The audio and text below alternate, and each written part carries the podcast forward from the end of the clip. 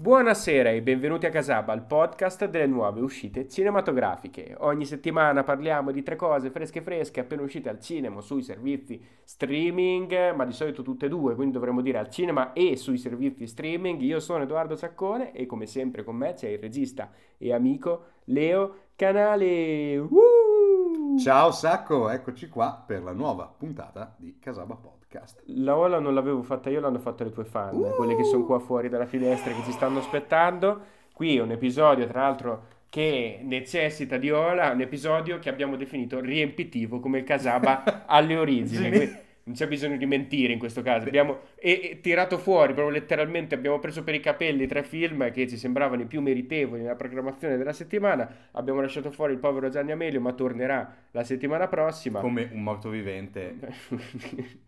non aggiungiamo altro. Non aggiungiamo Va altro. bene così. E... Sembra un po', per chi ci segue da, dall'inizio di Casaba, si ricorderà certamente che Casaba ha esordito online in un periodo che non è che fosse proprio felice per il cinema internazionale. C'era la pandemia Prospero. E, so- e sostanzialmente ci siamo ritrovati a fare tutte le prime puntate, tolto qualche uscita spot davvero eclatante, tipo mi ricordo nella seconda puntata c'era il film della Pixar eh, è vero, in è Italia. È vero. Ma era quasi tutta roba di stre- streaming di Netflix o Prime e c'era finito in mezzo della roba tipo Chaos Walking, ma te lo ricordi? No, episodio 1 di no, Casa 2, no, 2, 3, uno dei primi, eh, sì, uno sì, dei sì. primi. Chaos Walking, quello, quello che non mi, non mi, stancherò mai di citare eh, con i vampiri nell'aereo, bellissimo. Oh, Blood, Blood Red, Red, Sky. e questa si è, si è de- quando abbiamo deciso la programmazione, cioè ho visto l'elenco dei film, ho detto ma sai come che cazzo di puntata di merda sta venendo fuori? Perché poi alla fine sono un film horror di cui si è parlottato, chiacchierato. Poco. C'è la protagonista di. si è chiacchierato tanto della protagonista di It Follow, che è la protagonista di questo film. Ma un film che, boh, ha lasciato poca traccia di, di, di sé, almeno per quanto mi riguarda. Un film che io ho visto a Venezia, che Sacco ha recuperato in sala perché è uscito praticamente subito. subito. Giapponese, molto atteso. Qualcosa abbiamo già detto nello speciale di Venezia che vi invito a recuperare. Dove? Sui nostri canali eh, dove, ci potete, dove, ci potete, ascoltare, insomma, Spotify, Google Podcast, Apple Podcast, i soliti posti. Breaker, e Radio soprattutto Public. trovate la live come in questo caso la stiamo registrando anche in questo momento, dove sul nostro Instagram e sul nostro, eh, non su Facebook, no, sul nostro Instagram. Instagram. Su Facebook pubblichiamo solo dei post fatti un po' vintage, dai, ormai come mezzo di comunicazione. Vecchio stile. Dicevo, eh, Love Life ne abbiamo già parlato. Poco. Eh, poco, cerchiamo di essere un po' più esaustivi in questa sede.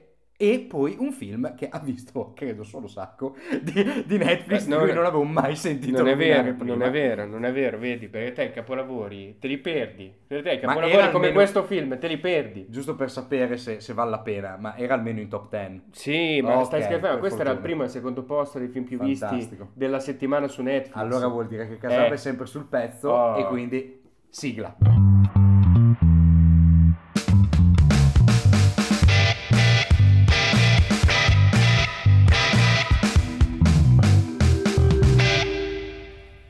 E iniziamo proprio da dove siamo rimasti nella presentazione perché il primo film di cui parliamo è questo film che abbiamo trovato in top 10 già non su Netflix più un sacco dai c'è un po', un po', più di grinta in queste recensioni cioè se parti ridendo come facciamo? allora quando Netflix ci manderà l'assegno per vedere sta roba qua allora ci sarà la grinta allora certo. ci sarà ci sarà il momento in cui si crede veramente no? perché per soldi si crede a tutto quindi Netflix, questo è un appello, per favore, se dobbiamo vedere End of the Road almeno pagaci, fai qualcosa. Soldi. Allora, questa vabbè, è una cosa che tra l'altro mi sono costruito tutto da solo perché l'ho voluto vedere io il film e l'ho voluto recensire io il film. A caso. Però, però, però ogni, ta- ogni, tanto ritorniamo, ritorniamo nel nostro ben amato cinema della mi...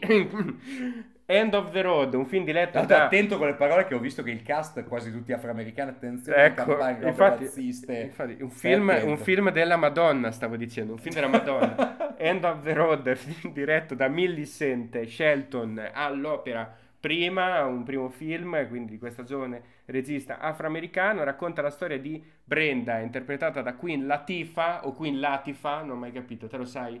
Queen Latifah, per, per Casab è Queen Latifah, okay. che è un'attrice ormai storica, è musicista, tutto fare.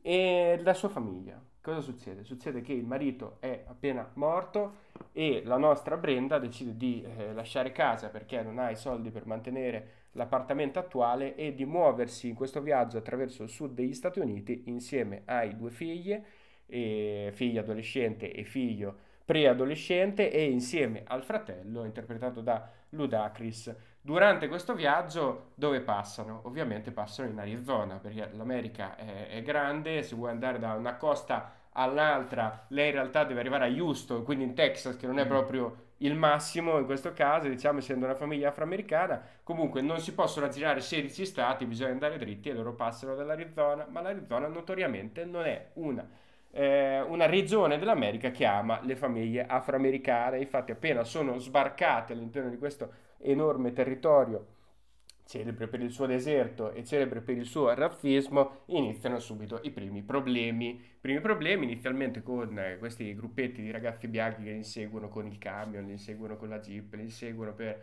eh, rompergli le scatole in pratica, vedi sono stato attento anche qui con le parole, e poi invece i problemi si infittiscono quando loro rimangono in un motel una notte, sentono che c'è uno sparo nella stanza a fianco del motel, chi ha sparato si rende conto che qualcuno ha sentito lo sparo, loro vanno a soccorrere la persona in fin di vita e chiamano la polizia, da lì in avanti iniziano i problemi per loro, da una parte perché l'assassino sa che è stato visto, anche se non fisicamente, ma che che è stato in qualche modo ecco, già intercettato da questa famiglia e vuole assicurarsi che loro non dicano nulla. E poi perché l'assassino ha lasciato pure una bella borsa di soldi che lo zio, il, fr- il fratello di eh, Brenda, decide di nascondere nella propria macchina. L'assassino lo scopre subito e inizia ad inseguirli. Questa è la trama di End of the Road, un thriller tipico di Netflix. Perché è un thriller tipico di Netflix? Uno, perché è un film attento alle mode contemporanee all'interno del cinema, all'interno dell'arte in generale e quindi eh, il tema centrale, fondante di questo, di questo film è il razzismo, è la, la, la, la, differenza razziale all'interno degli Stati Uniti no? mm-hmm. e come oggi viene, viene, intesa da ambo le parti. No?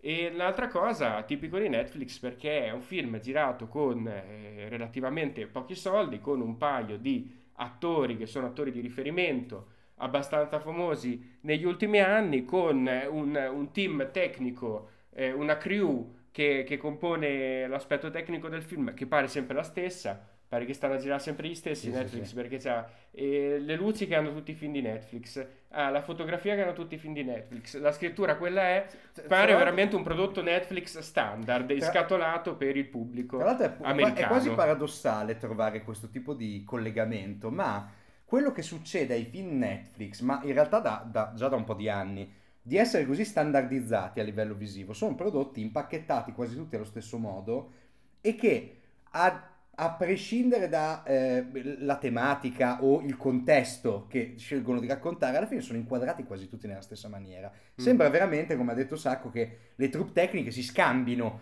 i film, quasi come se fosse un'eterna sitcom. Mm.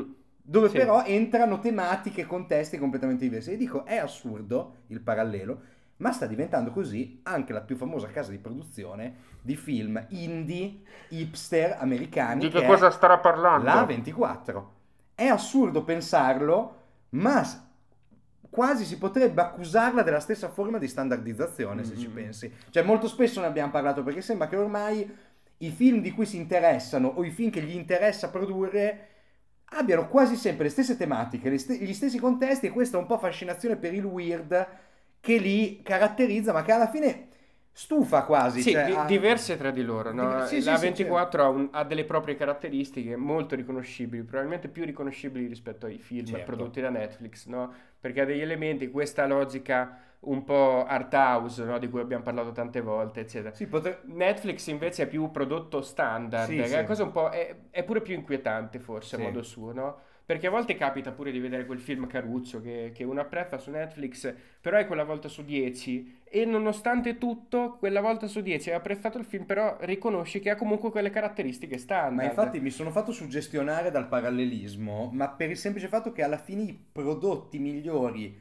di entrambe queste realtà così diverse arrivano ad essere sempre quelli che, pur rigiocando le ossessioni produttive o gli interessi produttivi del partner di riferimento, che sia A24 o Netflix, riescono in qualche modo per una sorta di magia o di bravura a incastrare gli elementi in modo tale che il risultato ne risulti più originale, più Mm. originale del pacchetto iniziale. Alla fine è questo, cioè i prodotti più belli o più originali di Netflix sono quasi sempre quelli che pur stando all'interno di questo ingombrantissimo contesto produttivo riescono a rigiocarne in maniera virtuosa gli elementi caratteristici. Sì, la consapevolezza di Sì. se stesso, no? Di solito sono quelli che Cioè, anche perché la trama di che hai raccontato di questo film, la trasli nell'universo di Non aprite quella porta, è quell'orrore che abbiamo anche recensito Bravo. di Non aprite quella porta, di- è stessa cosa, proprio identica. E infatti poi quando si pensa a questo End of the Road, uno dei primi riferimenti è subito non aprite quella porta, Certo. perché il mondo che descrive è quello, siamo nel presente, ovviamente non siamo più negli anni 70, ma è un presente che sembra rimasto ancorato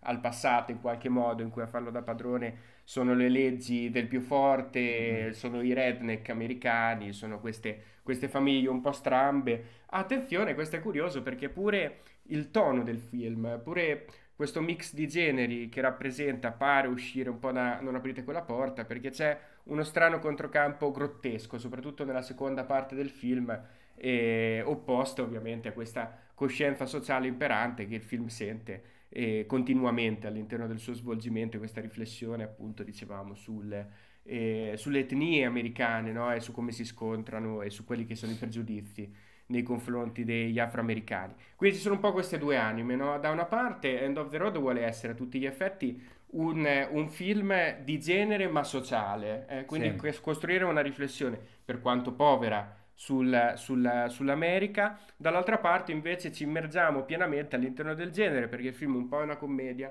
un po' è un thriller, ha questa- questo finale che pare muoversi leggermente verso l'horror, anche perché c'è ogni tanto un'esplosione di sangue, di violenza, ehm, no- non, eh, non classica, ma un pochino più eh, evoluta rispetto al solito. E in altri, in altri momenti invece pare voler essere un film drammatico. Ecco, quindi c'è questa commistione di generi che poi è il problema più grande di, di End of the Road perché non funziona veramente bene Mm. pare che confonda quella che è la direzione che il film vuole prendere, no? Quindi si affida molto agli interpreti principali, Ludacris principalmente come spalla comica e grazie a Dio il suo personaggio è anche una delle, de- delle spinte per la, per la narrazione perché sennò parrebbe messo eh, Sì. all'interno del film solo per fare quella battuta ogni tanto. eh, Ludacris interpreta, abbiamo detto, lo zio, no? Quindi il fratello di Queen Latifah nel film, interpreta questo quarantenne che si fuma le canne, capito? che gira con le magliette dei gruppi musicali, che fa le Sì, sì. battute su quanto erano fighi.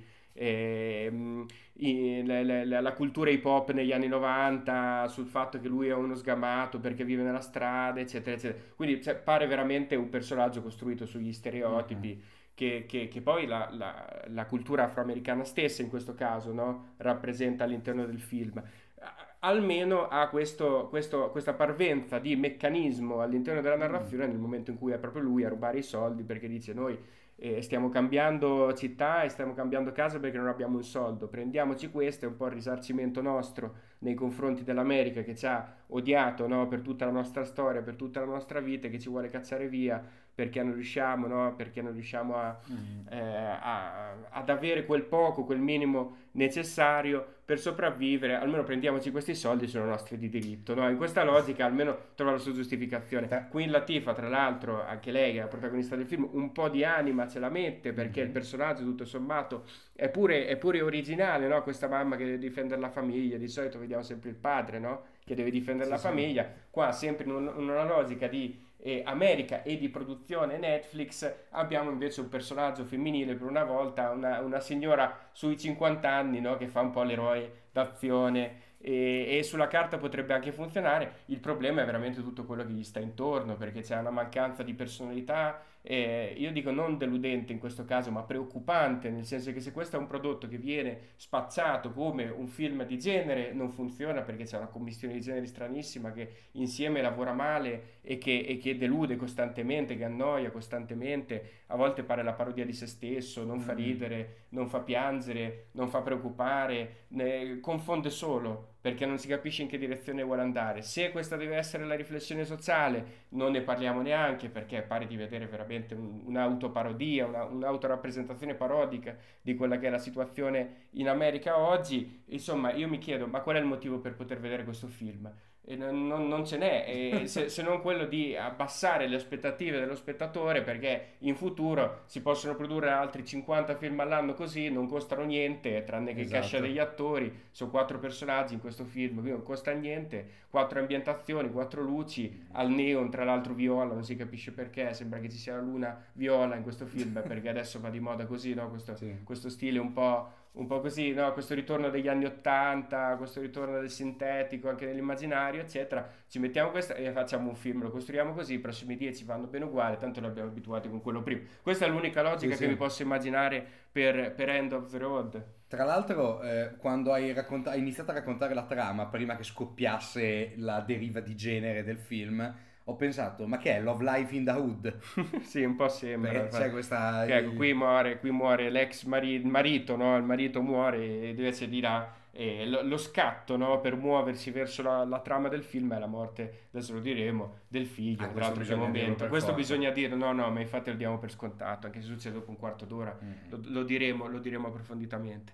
E questo è il film, veramente in poche parole, ma è un film che non merita tante altre parole, no. quindi Purtroppo ci siamo ritrovati diverse volte a ragionare sul cinema di Netflix e, le riflessioni che dobbiamo fare sono sempre più o meno simili. C'è quella volta che funziona un pochino di più, probabilmente funziona un pochino di più in alcuni prodotti televisivi in cui sì. c'è più un'impronta, no? un'impronta anche perché eh, un prodotto televisivo seriale di questo tipo come End of the Road non potrebbe mai funzionare perché no. è, troppo debole, è troppo sì. debole la scrittura, è troppo debole la costruzione dei personaggi e soprattutto qui la, l'idea No, l'idea di regia, l'idea di regia qui è, è, è, veramente inesistente, veramente inesistente, sembra mangiarsi, fagocitarsi tanto cinema che abbiamo visto negli ultimi anni. Un'altra cosa eh, veramente terribile è la soluzione finale. Dopo una parte centrale eh, che non convince, scusami, che confonde soprattutto perché e, mh, pare muoversi all'interno di un immaginario che vuole essere ripreso da, da, da, quello che è l'immaginario western, però facendo una sorta di,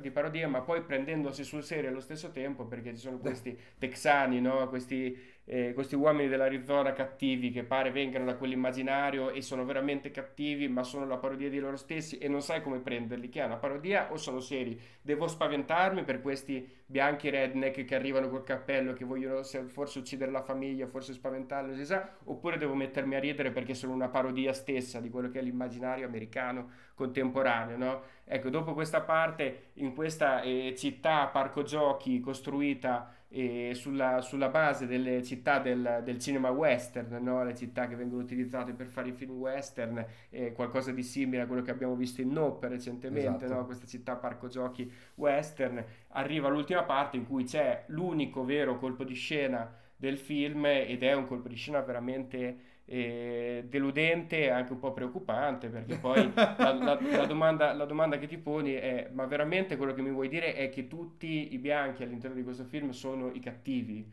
No? Se avessi la capacità di dirmelo e, e, e, di, e, di, farmi riflettere su quanto è assurdo quello che mi stai dicendo, ci potrei anche credere, ma qui pare solo una, mm-hmm. una bazzanata. Ecco con, con, questo colpo di scena che lì veramente, non dirò altro, ma lì veramente richiama, non aprite quella porta, richiama quell'immaginario lì e quel tipo di eh, lavoro sul, sul, comico e sul grottesco che però insomma una volta funzionava, è qualcosa che in mano un regista veramente bravo può funzionare lo stesso, qui pare solo una, una cazzata. Mm-hmm.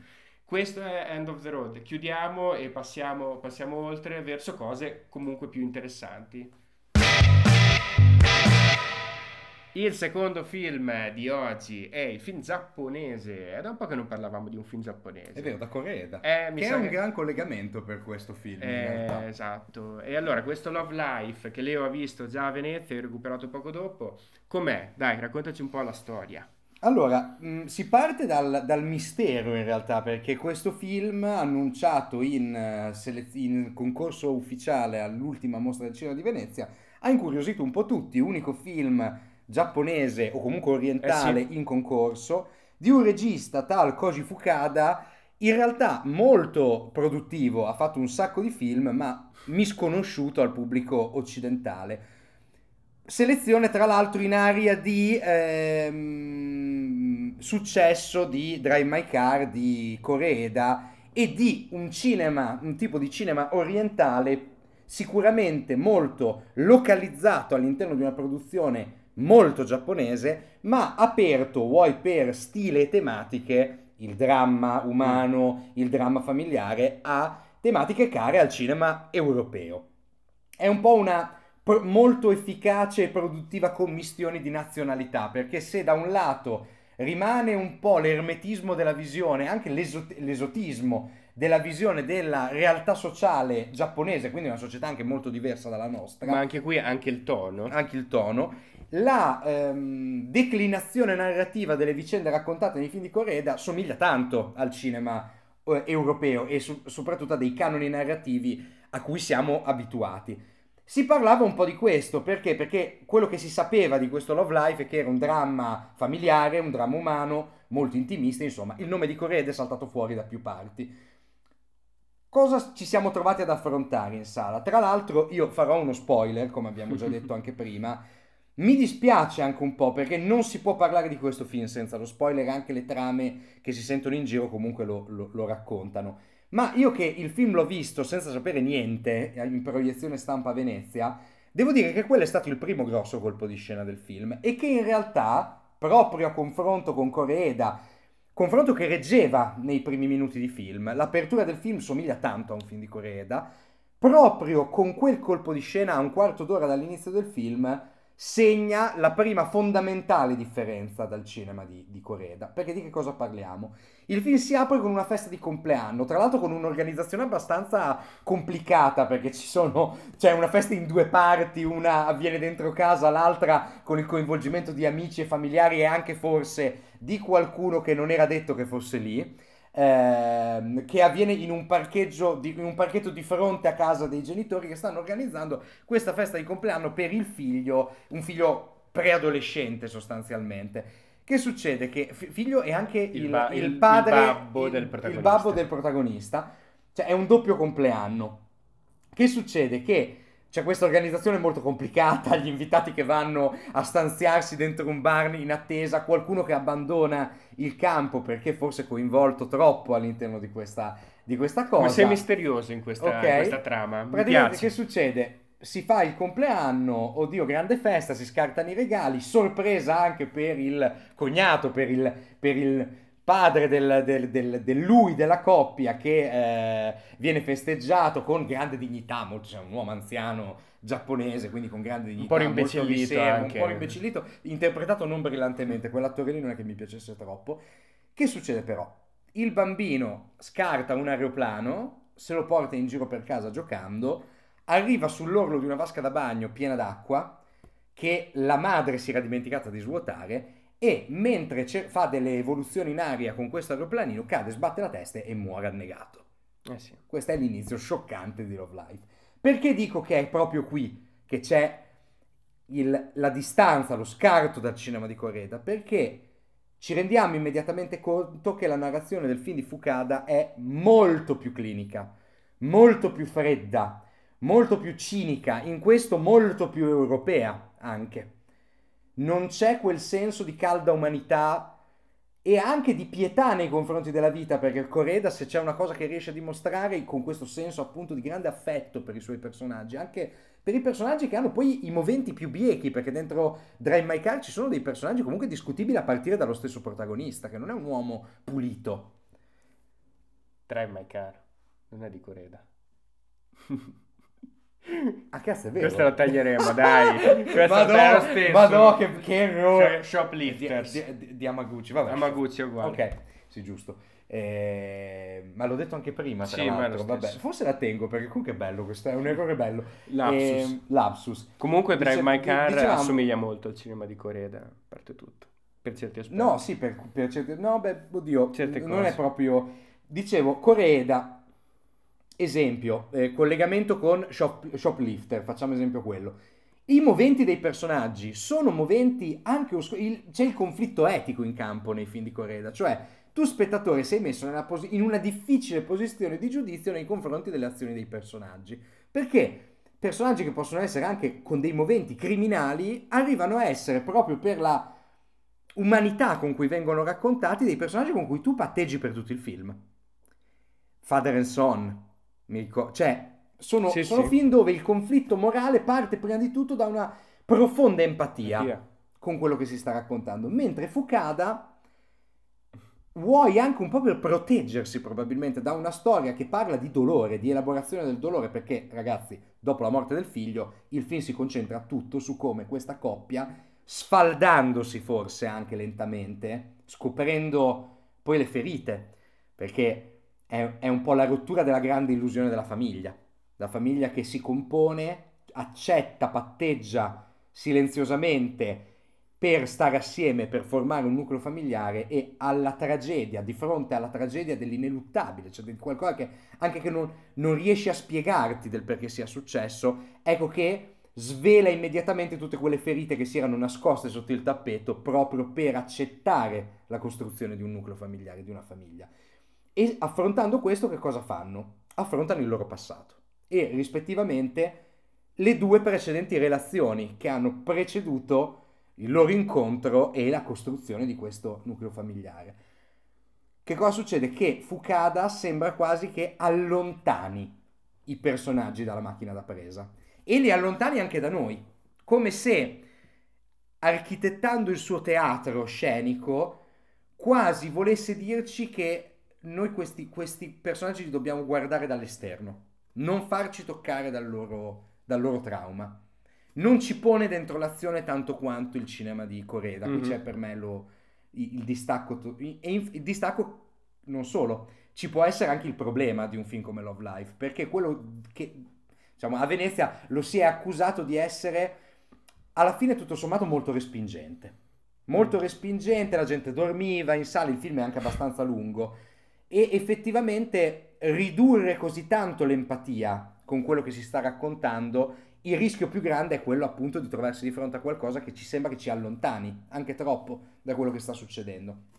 Anche perché comunque questo Fukada la storia la racconta con un film che è pieno di scene molto potenti. Infatti il gioco era questo, l'avevo detto anche nella- nel nostro speciale su Venezia. Si esce dalla sala, vedo tutti un po' freddi, tutti un po', non lo so, con la puzza sotto al naso. Il classico film che divide anche troppo, secondo me.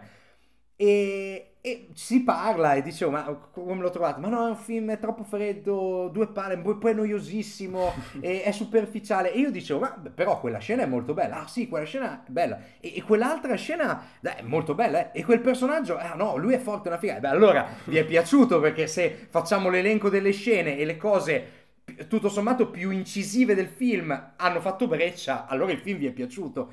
Qual è il problema? Non è così organico. Effettivamente ha degli elementi che sono molto forti all'interno del film, ma anche tantissimo altro materiale che è veramente un collante tra i momenti più incisivi del, del film.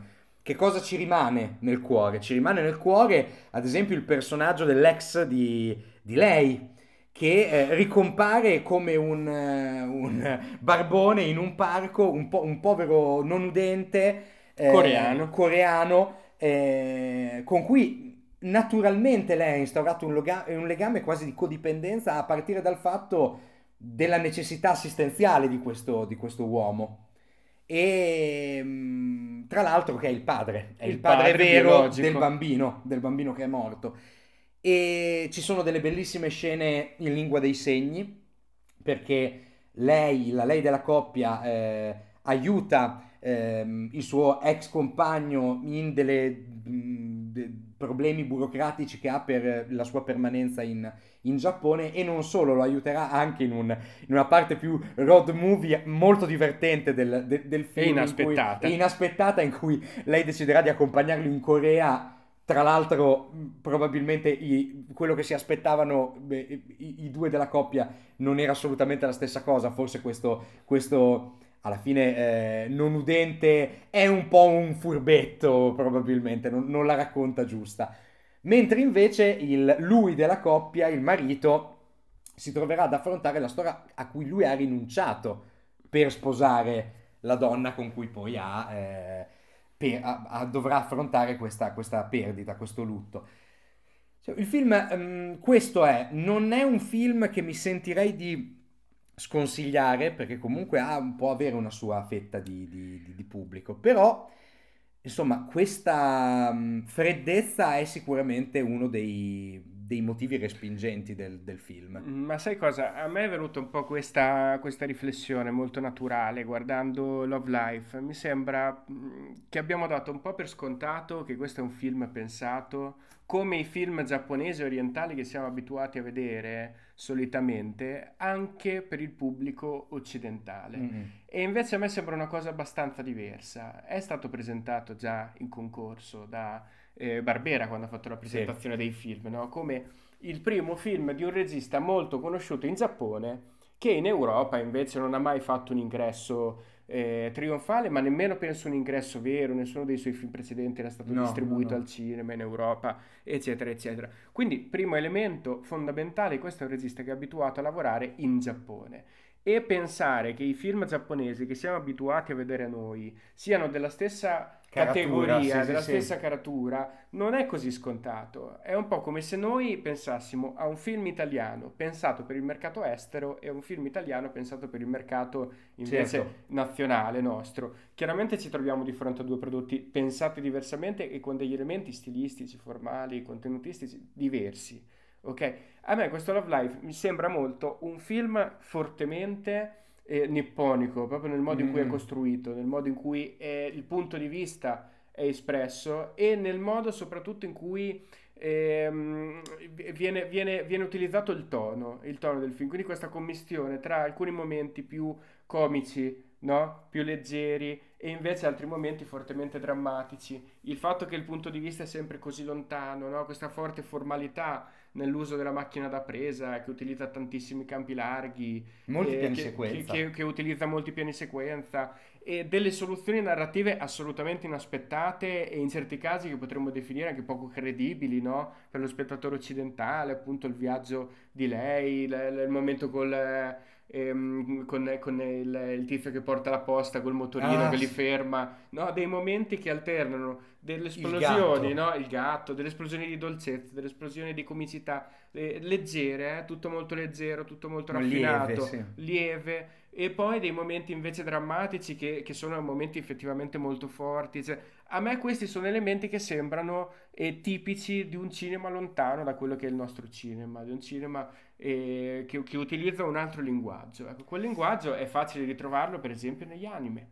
Sì, no? sì, assolutamente. È, è, facile ritrovarlo nella letteratura giapponese, nella cultura giapponese. Ecco, quindi a differenza di altri film che siamo abituati a vedere, te hai citato giustamente Koreeda, no? Come hanno citato in tanti, perché Koreeda è un, un regista che ha degli elementi eh, for- fortemente orientali, no? orientalistici potremmo dire all'interno del suo cinema, però è un regista che parla tanto al pubblico occidentale mm. per, per, motivi completamente diversi. Qui invece secondo me abbiamo un regista che parla poco al pubblico occidentale e che ha finito in concorso a Venezia eh, per, per, alcuni Più per motivi, elementi contestuali, sì, sì, sì. per alcuni motivi che possono essere la presenza di no. una tematica che piace all'Occidente, il linguaggio dei segni, no? che avevamo appena visto in Drive My Car e in coda, bravissimo. Il fatto che comunque Drive My Car è un film di cui si è parlato tanto e questo è un film che aveva degli elementi simili, l'elaborazione del lutto, eccetera per alcuni motivi il fatto che mancasse un film giapponese o un film orientale in concorso quest'anno, magari è mancato un po' anche gli anni precedenti, ci sono tanti motivi per cui questo film è arrivato in Europa e invece forse non era pensato per essere arrivato in Europa, sì. a differenza di altri film giapponesi celebri che abbiamo visto negli ultimi anni più vicini ai nostri gusti. Ecco, secondo me su questo è logico riflettere e magari sospendere un po' i giudizi, soprattutto eh, a Venezia questo non, non, non, si è fatto per niente. Ma non succede mai. Non, si, non succede mai, non succede mai. E qui invece forse una riflessione in più è necessaria. Sì. Ma questo è anche uno dei motivi per cui ho trovato il film interessante in realtà, perché è sorprendente per il pubblico occidentale quello che ti vuole raccontare e come te lo vuole raccontare. Sì, sono d'accordo perché è chiaro ed evidente, c'è sempre un che di strategico nel perché arriva un film che tre anni fa non sarebbe arrivato in Italia. C'è sempre un che di strategico, esempio. Eh, quest'anno a Cannes Coreda presenta Broker, che è un film che è una coproduzione Giappone-Corea, con mm. uno degli attori coreani più famosi del eh, mondo, sì. che era il protagonista di Parasite di Bong Joon-ho, attore feticcio di Bong Joon-ho. Bene, Cosa fa Venezia? Come rilancia? Ti metti in concorso il film di un autore giapponese che coproduce il film con la Corea, non ci sono dei volti, gli è andata male su questo, non ci sono dei volti di attori così noti o riconosciuti, poi a, sp- a spulciarsi... Lì, eh, ma anche lì, vedi, eh, c'è una, a noi, no? Eh, certo, Eh, a noi, a spulciarsi le filmografie, noi che bene o male un po' di cinema orientale l'abbiamo frequentato, qualcosa si trova, che diciamo, "Ma guarda, era dentro anche questo film, però non c'è quella riconoscibilità immediata che può avere l'attore di, di Bong Joon-ho, almeno in questo momento storico. Però è contestuale, cioè ovviamente Venezia si vuole mettere sullo stesso piano. Prende che cosa, tra l'altro? Un film che, come abbiamo visto, ha degli elementi, e da qui la mia confusione con i, registi, ha degli elementi un po' di tutto il cinema orientale che ha circolato tanto nei festival eh, occidentali in questo momento storico. Quindi prende un po' di Drive My Car quindi un po' di Yamaguchi, un po' di Koreeda, fai un mischione e cerchi di vendere, perché poi lo spettatore non è mai veramente vergine, ha delle suggestioni, il- le- quello che tu proietti sul film pa- diventa parte del film. È da lì che, appunto, quando si dice, lo, fa- lo facciamo spesso sul discorso, attenzione alle aspettative. Ma queste sono aspettative, cioè Mm. il fatto che un film ti venga presentato come un qualcosa, oppure che tu lo trovi in un contesto come il Festival di Venezia e naturalmente ti viene da collocarlo come appunto un film di Yamaguchi, come un film di Koreeda. È lì che parte l'errore, che dici- l'errore percettivo di cui parlava Sacco, perché ovviamente ti viene da categorizzarlo per comprenderlo, per tentare di comprenderlo in questo, mentre invece forse, ed è qui che tento l'iperbole assoluta, la cosa più vicina a questo Love Life sono i film eh, intimisti e drammatici di Sion Sono. Ah, sì. Himizu, ehm, quello sulla- sul disastro di- della centrale nucleare di mh, eh, Fukushima, sono quelli, cioè film, Sion Sono è uno degli autori più incomunicabili per il pubblico occidentale, poi hanno cercato di vendercelo in tutte le maniere, ma sfido chiunque ad affrontare un film di Sion Sono, anche quelli più seri e drammatici, eh, senza chiedersi almeno in un paio di scene, ma questo sta a far sul serio? Perché è veramente il contatto con un, quello veramente per me, nei contemporanei, il contatto Sì, con un tipo di cultura veramente altra da te, più evidente che ci sia. E davvero per non citare gli esempi più eclatanti, Tokyo Tribe. eh, Che è strano perché poi... ecco, Vengono stiamo- distribuiti, Ecco. certo. Why don't you play in hell? Cioè, questi sono gli esempi più eclatanti. Ma se voi guardate appunto i film più drammatici di, di- mi viene in mente Imizu perché è veramente una, è una- è una tragedia assoluta. Se lo guardate capirete davvero quel tipo di spaesamento che può cogliere lo spettatore occidentale nei confronti di qualcosa che è totalmente nipponico. Totalmente. Tra l'altro, spaesamento che colpisce meno, come ha detto eh, Sacco, quando guardiamo un anime o, o leggiamo un manga, perché quelli sono elementi che lì già ci sono. Accettiamo di più il linguaggio in Esatto, esatto. Però il linguaggio non è solo il genere no, Esatto. di appartenenza, ci sono tanti elementi, tanti Sì. elementi che non possono prescindere dalla componente culturale e qui è molto evidente. Sì. Tra l'altro, strano l'esperimento per la distribuzione italiana. Si è mosso tutto molto velocemente, Velocemente, con questo ma- ma davvero. Love Life. Ma per me perché si tentava davvero il colpo. Mm. Cioè, della serie, a Kanye è riuscito di, di spararci a Maguchi. Che è stata una... Comunque, ragazzi, è, è, una, è una- un azzardo un film di tre ore. Puntare tutto su un film di tre ore di quel tipo. Cioè, non è un film di tre ore epico, battaglie, intrattenimento. È un film intimista di tre ore. Dove i titoli di testa arrivano dopo 40 minuti. 40 minuti. Eppure la gente ha fatto le file fuori dai cinema Film estremamente riflessivo Molto autoriflessivo. Ovviamente eh, te lo vendi con il contatto con Murakami, certamente. Certo. Però la gente ha fatto la fila fuori dai cinema. È ovvio che si stava tentando, tra l'altro, altro elemento, in giuria quest'anno chi c'era? Ishiguro. Ishiguro, è vero. Quindi avere l'elemento giapponese ti serve anche perché in giuria hai il Giappone. Queste sono tutte cose politiche.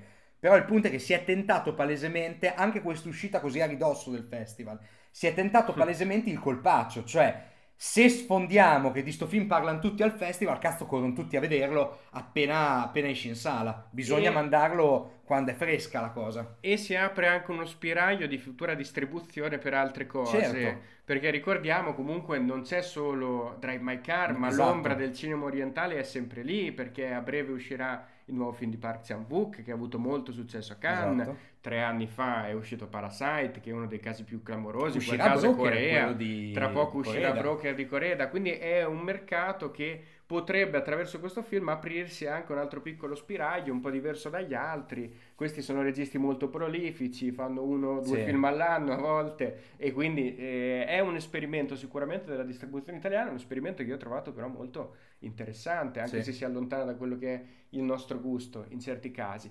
Ecco, quindi eh, tra l'altro eh, tra, tra le tante cose c'è un elemento importante in questo film che te hai citato e che secondo me è molto interessante. Poi andremo, andremo avanti perché questi sono di- film di cui si potrebbe parlare per Mm. ore in Sì, realtà. gli Perché elementi li questo, è un, trovi, film, sì, questo è sì. un film di cui è interessante parlare sicuramente. Ehm, c'è una- un'apertura di film che è un'apertura estremamente leggera e che come dicevi te a un certo punto mi volevo ricollegare a questo diventa estremamente drammatico perché c'è la- il momento della morte, del dramma, de- della sì. morte del bambino, dell'esplosione del dramma. Però, eh, e su questo vorrei confrontarmi con te, il film eh, si apre sull'esplosione del dramma e riflette fino a un certo punto solo sul dramma, no? Quindi ovviamente la coppia che deve affrontare e in qualche modo deve superare la morte del figlio, eh, reale, biologico o putativo che sia, e che poi deve cercare una strada per andare avanti. Ed è chiaro che questo è il cerchio, no? Intorno a cui si muove il film, questo è il punto d'arrivo a cui il film vuole tendere, però poi il film parla anche di altro. Non è un film questo che parla più eh, della coppia, di come sono volatili, di come si possono trasformare, di come sono liquidi i rapporti umani, del fatto che eh, nessuna scelta è mai definitiva, soprattutto eh, scelte in amore, scelte di vita personale, ma che è sempre, c'è sempre la possibilità di invece muoversi al contrario e questa è la domanda che eh, mi pare fondamentale del film. Ehm, una scelta deve essere per forza definitiva, no? Una scelta deve portarci verso quella direzione a tutti gli effetti, dobbiamo accettarlo e procedere in quella direzione, oppure in certi casi, in certi momenti della vita si può anche tornare indietro e magari ritornando indietro trovare quella che è la reale soluzione e la reale possibilità per noi. Ci sono tante, tante cose all'interno di questo film in realtà che non sono così immediate, No, no? no. È un film che eh, ci fa riflettere su quella che è la sua struttura e quella che è la struttura dei rapporti eh, relazionali, amorosi principalmente, ma anche familiari, eh, in una maniera abbastanza complessa, Sì. a gradi, a stratificazioni e dà una soluzione che in realtà forse è solo una delle soluzioni possibili, forse è, è- è la soluzione che noi all'interno del film poi vogliamo vedere in qualche caso, ma che a me non ha lasciato completamente convinto, ma non convinto perché non mi sembri una, una soluzione sensata o ragionevole, ma perché forse il film ti lascia un po' quel dubbio, no? Ma lei e lui hanno fatto la scelta giusta e come finirà la loro storia? Continuerà in una maniera positiva o forse si muoverà in un'altra direzione più avanti? È un film che apre delle domande, sicuramente questo Love Life, questo voglio Beh, dire. È un film che apre, che apre delle riflessioni, delle, delle domande che non sono poi domande così, così scontate come potrebbero sembrare o così confuse. Semplicemente bisogna riordinare i pezzi e accettare il fatto che il modo in cui questi pezzi vengono raccontati non sono tipici. Sì, ha un finale apertissimo, tra l'altro la sequenza finale è una delle più belle secondo me, proprio la comparsa del titolo. Quando iniziano i titoli di coda per me è una ottima Anche- sequenza che tra l'altro mi ha ricordato, cioè perché ogni tanto i film te li sogni, cioè che vuoi, vuoi che, cioè, mentre lo guardi ti- cerchi di precederlo, è, è umano come tentazione, proprio è stupido ma è umano, cerchi di precederlo e di immaginarti come possa succedere. Io mi ero immaginato tantissimo che ci sarebbe stato perfetto che il film finisse con una enorme citazione kubrickiana di un film sulla coppia, con un finale altrettanto aperto, perché anche lì ti chiedi, ma sti due avranno fatto le scelte giuste? E perché c'è un dialogo che più o meno suona come, ma mo cosa dobbiamo fare? E io mi sono immaginato tantissimo quanto sarebbe stato forte che il film finisse con una citazione kubrickiana e lei dicesse a lui scopare. Bellissimo. Love Life, comparsa del titolo. Però detto da Mazzo Capatonda. Scopare! Procediamo con il nostro terzo film di oggi. Dopo il Giappone e dopo l'America, colpo di scena, ritorna all'America. Watcher, Però film... ambientato? sì, vabbè, è ambientato in Europa in realtà, è ambientato in Slovacchia. Slovacchia. a, a Bucarest, film eh, diretto dalla giovane Chloe Okuno, un'altra regista opera prima. Oggi ne abbiamo Mm. due addirittura e, e quasi, quasi pure il terzo è un regista all'opera Sì. prima per, per l'Europa, Sì, no? per il suo primo film in qualche modo. E, mm, la storia di Watcher, appunto, siamo eh, in- a Bucarest, dove questa giovane coppia americana è appena arrivata, a- si è appena stabilita in un appartamento in questi enormi palazzoni eh, sovietici eh, della città, nel centro della città. E lui, Francis, si è trasferito per lavoro e perché la sua famiglia originaria proprio di Bucarest e lei invece Giulia o Giulia se vogliamo, se la vogliamo rendere più mm. eh, mitteleuropea mm. si, è, si è mossa per accompagnare il marito appunto inizialmente senza lavoro dopo aver abbandonato velleità da, da attrice. attrice e nella speranza poi di ambientarsi in questo, in questo, nuovo mondo, in questo vecchio mondo. A parte commentare la scelta non troppo felice della destinazione per ambientarsi, no. oddio, facciamo due nomi. Lei è Maika Monroe, quella di It Follow, lui è il mitico Carl Guzman, quello di Love di Gaspar Esattamente, Noè. esattamente. Con, con, con, un look un po' diverso, lui che inizialmente non me l'ha fatto riconoscere. Interessante il collegamento, se ci pensate, è una cosa un po' transfilmica, però è interessante perché It Follow era un film dove il sesso era una colpa. Cioè, se tu scopi ti arriva la maledizione, un po' tipo AIDS, ti arriva la maledizione e per passarla devi trombarti un altro. Bene. E Carl Guzman ha esordito con un film dove non faceva altro che trombare, quindi perfetto. Vabbè, diciamo, diciamo che vengono entrambi da, da, questa cosa qui. Da contesti no? e, poi, e poi inizia il film, inizia questo, prima di procedere con la trama, inizia questo The Watcher e coloro che entrano nell'appartamento e pensaci un attimo, la prima cosa che fanno qual è? Trombare, trombare. trombare. È un elemento che ritorna. Si sono incontrati, insomma, dai. Eh, se, si sono incontrati inizialmente, sembrano essere anche piuttosto felici, ma lei da subito si rende conto, lei è quasi sempre dentro casa, non conosce nessuno nella città, quindi sta sempre a guardare quello che le succede attorno nell'appartamento. Scusami aspetta, fantasia. aspetta. E cosa, cosa, vede? Vede subito qualcuno che la sta guardando. Qual è la fantasia tua? Beh, la fantasia di quello che la guarda è chiara. No, che dico, qual è? Immaginato, ho immaginato un cineforum privato tra Gaspar Noè e David eh, Robert Mitchell che quando inizia il film e i due si mettono a trombare fanno grandi, ce l'abbiamo fatta, li abbiamo uh, fatti incontrare. Come abbiamo contaminato il cinema americano esatto. oggi, finalmente. Oh, allora, continua ovviamente la nostra storia perché lei si rende conto di non solo essere osservata, ma forse di essere anche seguita da questo personaggio mm-hmm. un, po', un, po', inquietante, un po' strano, che vede poco, è nascosto dalle tende, non sì. si capisce cosa voglia da lei, chissà che cosa vorrà mai da lei. Allo stesso tempo, in città c'è anche eh, un serial killer all'opera, perché è questo misterioso ragno che si muove proprio intorno al suo quartiere, il quartiere de- de- della nostra Giulia, decapita le donne e chissà, forse che sarà lui il ragno? Punto interrogativo. Allora, eh, Watcher, eh, tu mi hai fatto notare molto, molto intelligentemente, il film non si chiama The Watcher, ma si chiama Watcher, che può essere tradotto in italiano come guardone oppure tradotto in italiano come eh, guarda lei. Esatto. No? Eh, in, ogni caso, in, ogni caso, grazie a Dio, qui anche lo facciamo un applauso, la distribuzione italiana ha deciso di non tradurre il titolo perché sarebbe stato comunque un disastro, un disastro. terribile, terribile. E già il titolo pone attenzione sui due elementi, no? Perché diventa da subito questo Watcher un, un gioco, un gioco di caccia. Eh, si dice gatto e il topo, di solito e, questo è il caso più evidente di caccia del gatto e del topo e forse i ruoli si invertono perché una delle, de, de, de, delle elevazioni maggiori che poi Watcher riesce ad ottenere è quello proprio di invertire a un certo punto della propria narrazione, qui sì in maniera molto intelligente, e, um, questo, questo, gioco di inseguimento. Perché se fosse lei che in realtà insegue lui ma lui è innocente non è responsabile di tutto ciò poi, dopo questa eh, trasformazione in qualche modo del film, circa due, due, terzi, il finale diventa un finale molto canonico che eh, in qualche modo spegne anche un po' l'eccitazione dello spettatore, soprattutto dell'appassionato dell'horror, che tante soluzioni le ha già viste all'interno di un genere che è molto contestualizzato nel presente e che il presente continua a sfornare no? continuamente per questi film horror da camera girati con pochi soldi eh, girati con pochi personaggi, con pochi elementi, tutti, tutti sul, sull'ossessione maschile del, della donna, del corpo sì. femminile che è protagonista e che si deve difendere da questi assalti, appunto, eh, della, della virilità maschile in qualche modo, è qualcosa che il cinema ci sta offrendo ad ampie mani. A me sono piaciute due cose principalmente di, di, questo Watcher e sono due cose che in realtà me lo fanno stare sicuramente più simpatico di quanto l'hai trovato simpatico te.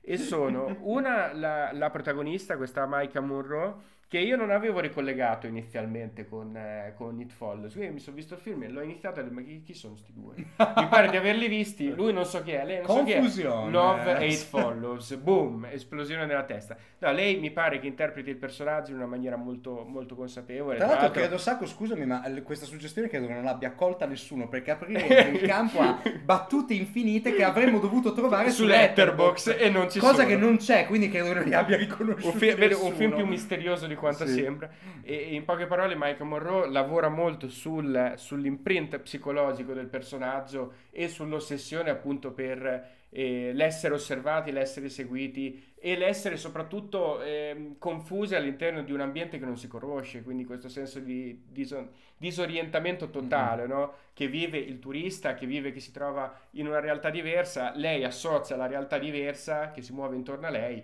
con eh, appunto il fatto di essere eh, probabilmente vittima o di un serial killer o di uno stupratore qualunque, in ogni caso non le andrebbe troppo, Troppo bene, bene. o di uno stalker qualunque, dai, non per forza Sì, tutti sì. gli stalker sono stupratori, non sia mai.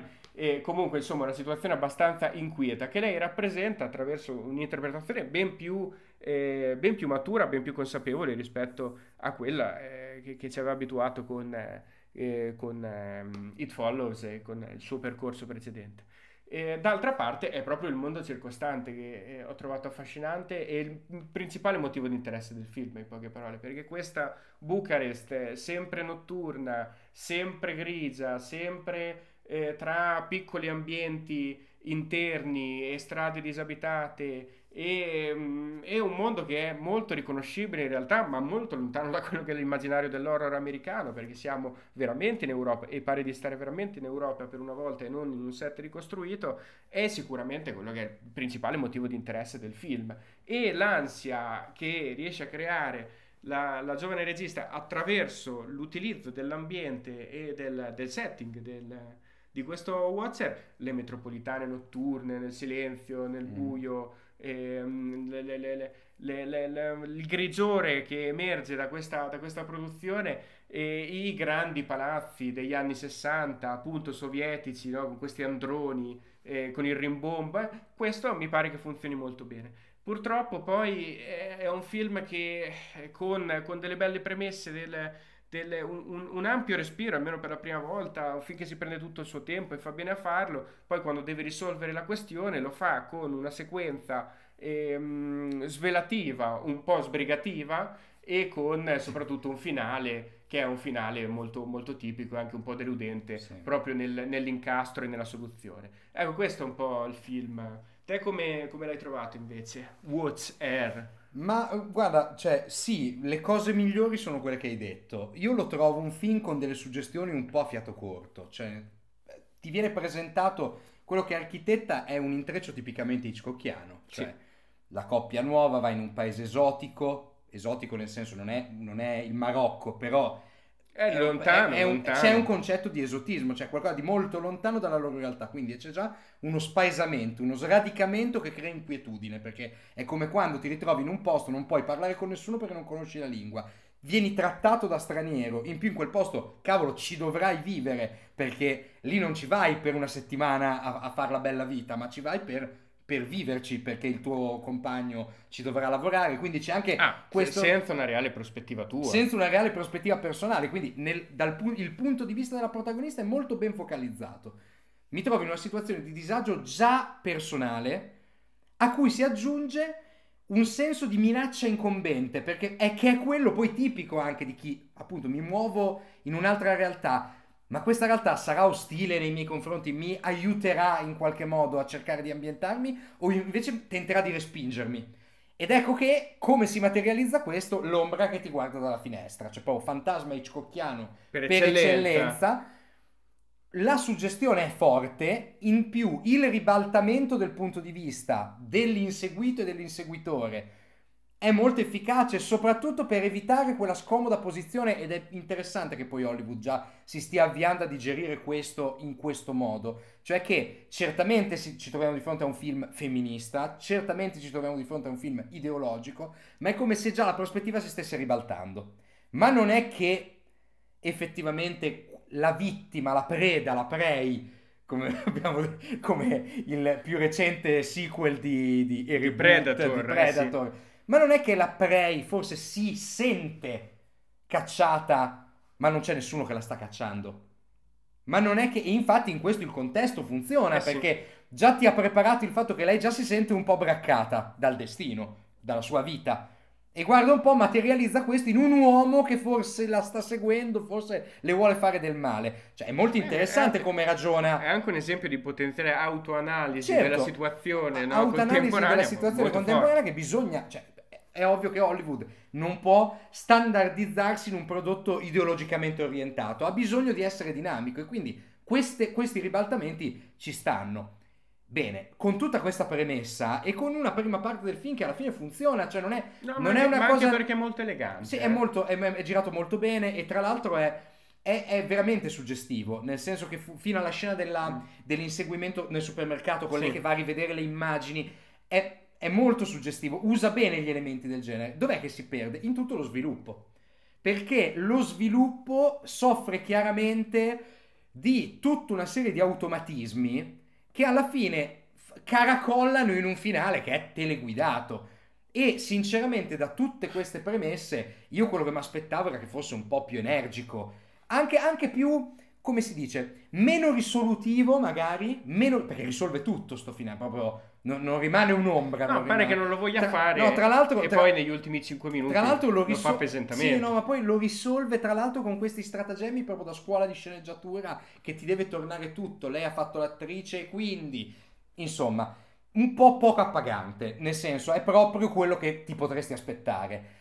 E eh, ne soffre per me particolarmente il film perché da un prodotto così piccolo, tutto sommato, magari un po' più di originalità, anche come per dirti, è un problema di cui soffre lo stesso It Follow, che però ci prova.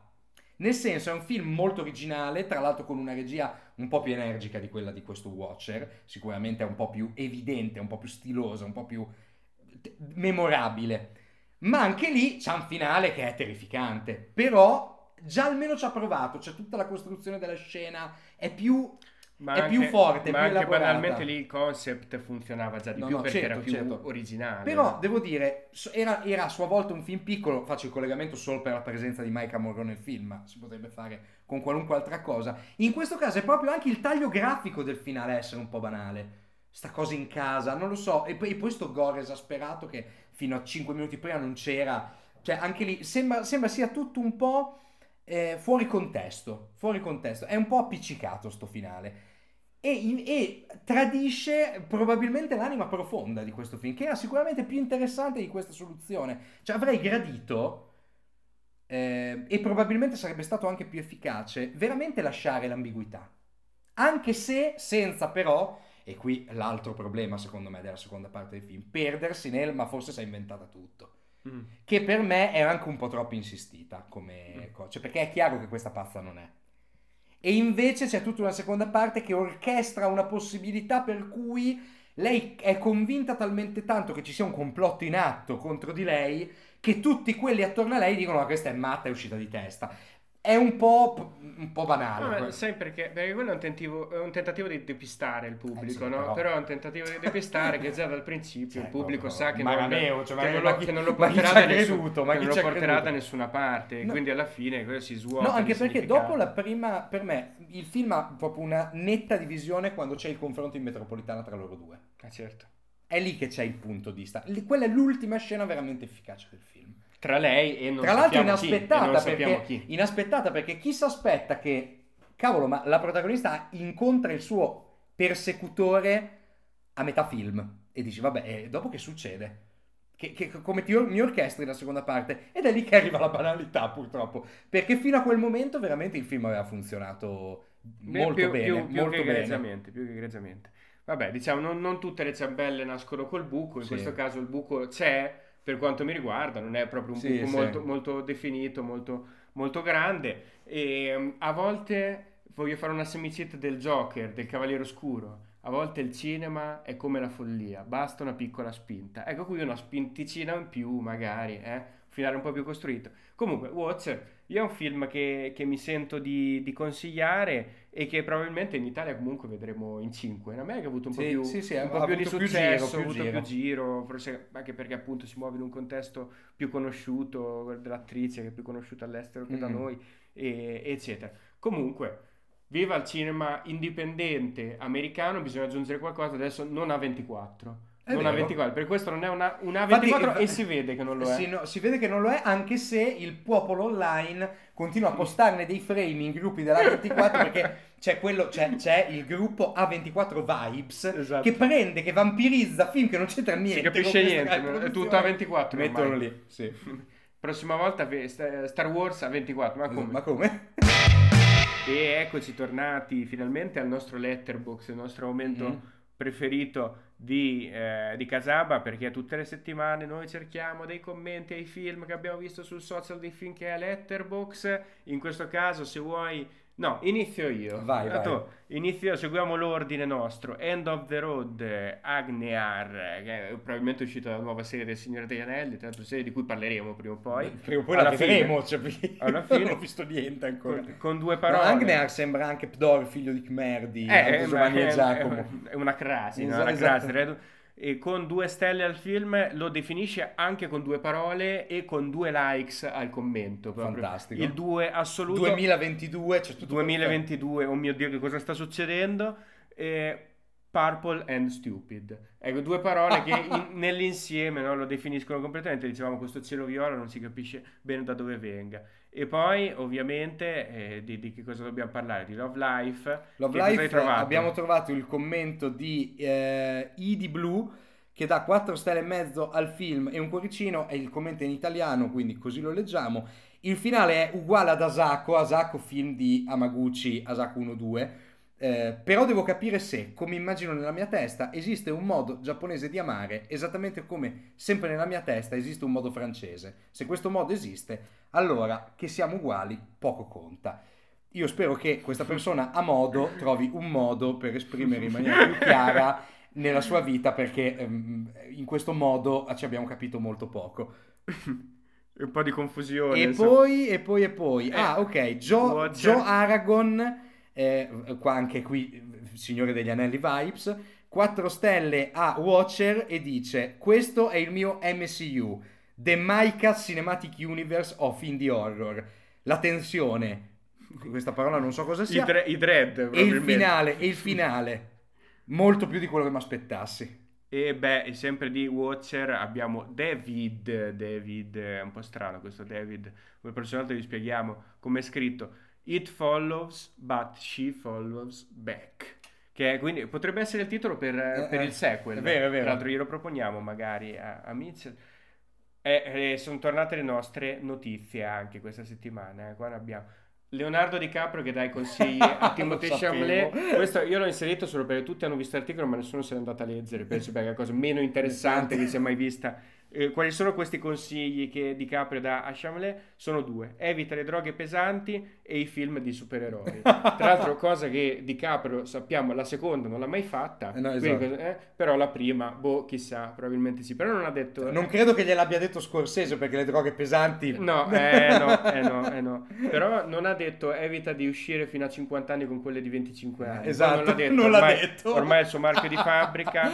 Fairy Tale, Paul Greengrass porta al cinema l'ultimo bestseller di Stephen King. Giusto per dire, i libri di Stephen King non sono manco usciti che già hanno l'adattamento È uscito, al è uscito, cinema. sì, ma da poco, Eh, ok. due settimane fa, un mese fa sarà uscito, incredibile questa cosa. Tra l'altro ci faranno il film e la serie TV perché almeno due adattamenti Sì, sì, su, due, certo, su dobbiamo- due format diversi ci vogliono. Dove, dove- dov'è che ci azzecchiamo meglio? e poi il remake direttamente e poi, e poi basta, chiudiamola lì, chiudiamola lì perché in realtà no, non chiudiamola lì perché la notizia più bella sta per arrivare, The Whale, la critica si è mossa in Italia, nessuno ha detto niente, Niente, il film è piaciuto figurati. tantissimo, non si capisce mai perché, E- a Toronto invece il film è stato accusato di essere grassofobico. Sì, offensivo per i ciccioni. sì, e- e questa giornalista Katie Rife in realtà su- sui suoi canali social, non su un articolo direttamente, ha detto non posso raccomandare in buona coscienza che le persone grasse guardino The Whale, ha twittato. Non posso raccomandare nemmeno alle persone magre di guardarlo, poiché rafforza l'idea che le persone grasse siano oggetto di pietà e che si sono procurate le loro sofferenze per mancanza di capacità di affrontarle. E noi che gli diciamo?